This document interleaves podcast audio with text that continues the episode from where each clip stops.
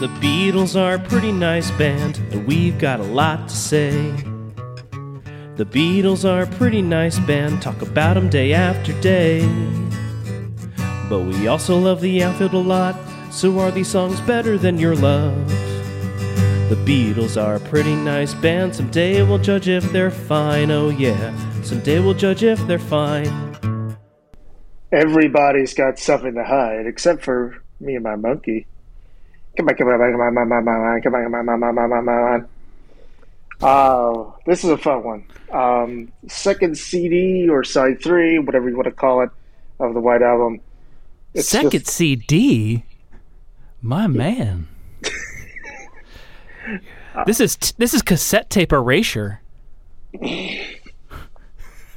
Sorry, I've derailed this immediately. Mm. uh, the twentieth single, Ah, if you want. Uh, anyway, the, the, this area of the album. I'm, I'm I'm just joshing. No, I well, I, I'd hope so. Uh, this is the Beatles kicking out the jams, and you know I'm all for it. Lots to love here. Uh, the Fireman's Bell, played by Paul. George's guitar riffs, John's vocals, the backing vocals, particularly with the commands that I that I just uh, faithfully. Come on, come on, come on. No. Come on, come on, come on, come on, come on. Come on, come on, come on, come on. And I faithfully just said, uh, and the howls in the background that you could pick up on the headphones, they're cool too. Um, this song is stupid, and that is totally fine. Yeah, this is a real hoot to listen to. Uh, and it really sounds hates. like it and it, it sounds like it was actually fun to be there recording it in the studio, which you can't say about most of this record, Mm-mm. records, or CDs, um, Or cassettes. You know, or cassettes. Uh, while listening to it, like I turned it up louder and like just really got into the spirit of it all. Uh, there's not a lot of Beatles songs that I would consider bangers, but this I would. all bangers all the time. That's my motto. Would you say you you said this was a hoot, but would you call it a hoot nanny? Well, that's a program on BBC with s- former Squeeze keyboardist Jools Holland. If we need to bring back Squeeze talk, sure, why not call it a heat hootenanny or or the replacements record? There. That's what I was going to say. Yeah, we could. Yes. Replacement stock. Sorry, the hootenanny is the is their uh, New Year's show. Um, Oh, okay. Yes, on on the Beeb. Okay. I, I, I didn't know that. I was unfamiliar with the show. Certainly, It's- Jools Holland. Yeah. But, Yeah, it's it's basically later with Jools Holland, but on New Year's Eve. okay. But yes, the hootenanny. I'd call it a hootenanny. Sure, why not? I think Yeah. I don't know if I'd bring a fireman's bell to a hootenanny, but I guess Paul would. Mm-hmm. It's it's good exercise. It sounds like it's pretty heavy. Oh, it sounds like it's real heavy. So this song, let, let me tell you about this song, Andrew. It's a bridge between the willf- willful nonsense of I Am the Walrus and the confessional songs of his early solo career. Everybody's got something to hide, except for me and my monkey. Was written by John about his relationship with Yoko. John said, "That was just a sort of nice line that I made into a song. It was about me and Yoko. Everybody seemed to be paranoid except for us two, who were in the glow of love. Everything is clear and open when you're in love. Everybody was sort of tense around this. You know, what is she doing here at the session? Why is she with him? All this sort of madness is going on around us because we just happen to want to be together. All the Is she really going out with him? Is she really going to take him home tonight? Or do my eyes deceive me? Let her refer to the song in the final interview he gave before his murder, spoiler, in December 1980, saying, As I put it in my last incarnation, everybody's got something to hide except for me and my monkey. It re- means really that one cannot be absolutely oneself in public, because the fact that you're in public makes you, you have to have some kind of defense, or whatever it is. Um, interestingly, Jala denied that this was about heroin, but he did. Hmm. But he did, you know, once again rail at the critics of the Beatles because he said uh, of the song, "It's a bit simplistic." No, they said it was a bit simplistic. No imagery in it. Perhaps I should have said your inside is like a whale juice dripping from the fermented foam of the TD Boppers' VD in Times Square as I injected my white clown face with heroin and performed in red letter knickers. Maybe then they'd like it, right? And this was in Uh. 1980. He's still upset. that it wasn't Bob Dylan. Uh, too far? Really? But I, you can't picture Bob Dylan singing that. I, I, I don't know. Don't make me do the Bob Dylan voice. Ew, make me do my voice. Your inside is like whale juice. And ladies. Um, Teeny Boppers VD in Times Square. my white club face. Although Lennon denied it, the monkey of the title was widely taken to be a reference to heroin, as were the words, the deeper you go, the higher you fly. Apparently, a monkey on the back was a jazz term for heroin addiction, uh, thought to have originated in the 1940s. Uh, to be fair, you know, there heroin's also um, a horse, you know, and he was accused Oh yeah, of- Henry the horse. yeah. Yeah. So, what animal is not heroin? Yeah, but I I don't know. I don't know about you, but I always kind of thought it was a reference to that considering the the, the term monkey on your back kind of thing. hmm It's I, I just that's that was just where my mind went. Uh Henry the horse, I'd never heard of that as a heroin reference, but you know, I'm not a BBC censor in 1966, so No, no, spoiler alert. no, that's okay. Uh, I, I thought his monkey, ever since it, you know uh, I first heard the song or read the title, was about his wee wee. It was referencing. Oh, sure. You know, everybody's got some diets for me and my pee pee. You know, uh, that's how me and my snake, my snake, my trouser snake. Yeah, but it does have the same ring to it. So he said monkey. That was what I thought. Sure. Yeah. Um, but the thing is, Turns out we're well- both wrong. Yeah, because John and Yoko had begun taking heroin in 1968.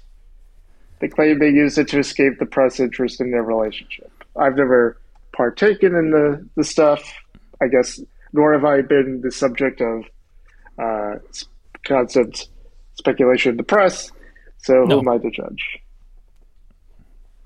In his book, The Beatles Forever, Nicholas Schnaffer, Schaffner comments that while it was highly unlikely to have been an inspiration on Lennon, part of the negative public reaction to Ono's arrival in the Beatles' circle include posters depicting her as a monster with a monkey face riding upon poor Judd's stooped back, her talons digging inexorably into his shoulders. That is It's horrible.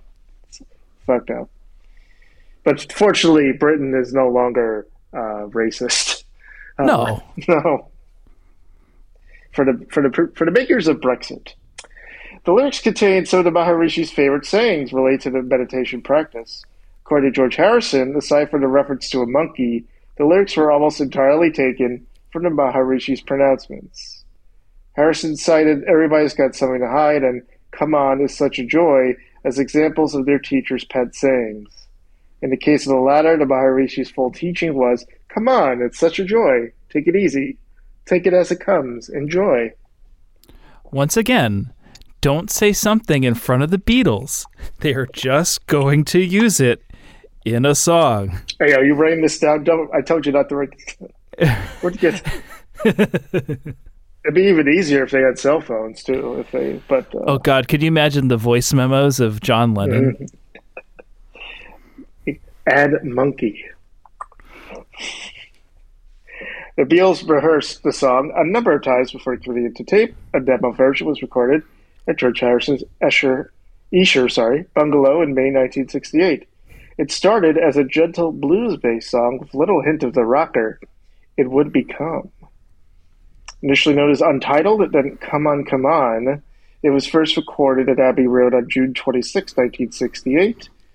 It was the first. It was the Beatles' first full group session since early June because George Harrison had traveled to California to film his segments in the Ravi Shankar documentary Raga, and Ringo, eager to escape the acrimony within the band, chose to accompany him.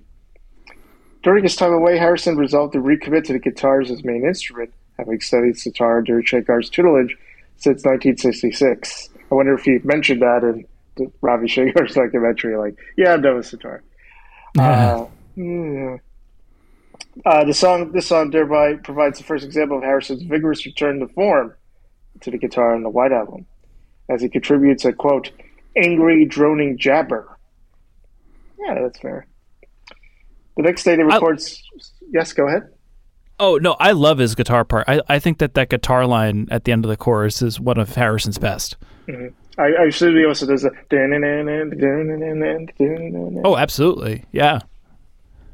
The next day, they record six takes of the still untitled song. Under the last days, they overdubbed a number of instruments, including two lead guitars, handbell, and shaker. On July 1st, Paul added a first bass guitar part and John added new lead vocals, but the latter was replaced on July 23rd. The backing vocals, including the frantic and ma ending, hand claps, and other bass guitar, were also recorded that day. The song was mixed for mono. The stereo mix followed on October 12, 1968. Geoff Emerick did not like the song because he has uh, poor memory, a bad memory attached to it. Uh, he wrote in his sure. book. I had thought that Revolution 1 was raucous and unpleasant, but it had nothing on this track. Once again, the Beatles were playing incredibly loud down in the studio. He sounds like an old man. He does. Yeah, and he was like 18. but Working with the Beatles Harrison, ages you. Turn it down! But this time, Lennon and Harrison had their volume turned up so high that Paul actually gave up competing with them. Rather than play bass on the backing track, he stood next to Ringo, ringing a huge fireman's bell, egging his drummer on. There was no microphone on him because the thing was so loud that it bled on all the mics anyway. Physically, it was very difficult to pull off. Paul had to take a break after each take because his shoulders were aching so much. They got swole. As much as I disliked the song, I had to admit that it was the first time in any of the White Album sessions that there was any energy in their playing. George Harrison's lead work was crisp and efficient, much more aggressive than his usual style. The bass part Paul overdubbed on was good too. Clearly, he was still determined to do his best, no matter what was going on between him and John. Needless to say, by the time the track was completed, I had a splitting headache. That evening, Paul had walked into the control room on his way in and unceremoniously plunked a bottle of Johnnie Walker down on the table, saying, This is for you, boys. George Martin looked askance. He was probably thinking, Oh, God, this is the end of the session. Now Geoff and Richard are going to get pissed. Somehow, though, we restrained ourselves until after everyone had got home, at which point we drained the entire bottle. Writing for Rolling Stone shortly after Harrison's death in November 2001, David Fricke featured the track in his article 25 Essential Harrison Performances. Calling it an explosion of blistering guitars and barking vocals, Frick concluded the song is a Lennon salute to the joys of 1950s rock and roll animalism. But its locomotive heart is Harrison's whirl around guitar figure played with ferocious attitude, its Lennon's crisp strum and the incessant clang of a handbell. In 2018, the music staff of Time Out London ranked the track at number 13 on their list of the best Beatles songs. That's awfully Wow. Yeah. Larry Harlow did a cover as Me and My Monkey on his album of the same name in 1969. Fats Domino covered the song in 69. In a 72 interview, Lennon highlighted it as a great version. The Feelies did a cover of the song on their 1980 debut album, Crazy Rhythms. That's a classic album. Soundgarden covered a song during a 1989 Peel session. Phish, of course, on their album Live Phish Volume 13. Still hey. listen. Kristin Hersh on her 1999 EP Echo. And when Mojo released the White Album Recovered in, in 2008, part of a continuing series of CDs, CDs, of Beatles albums covered track by track by Byron artists, the track was covered by My Brightest Diamond. Love count, zero even though a monkey was involved. Josie scale, I give this a yeah. I agree. This one gets a yeah for me too. The Beatles are a pretty nice band, talk about them day after day. But we also love the outfield a lot, so are these songs better than your love? The Beatles are a pretty nice band, someday we'll judge if they're fine, oh yeah. Someday we'll judge if they're fine.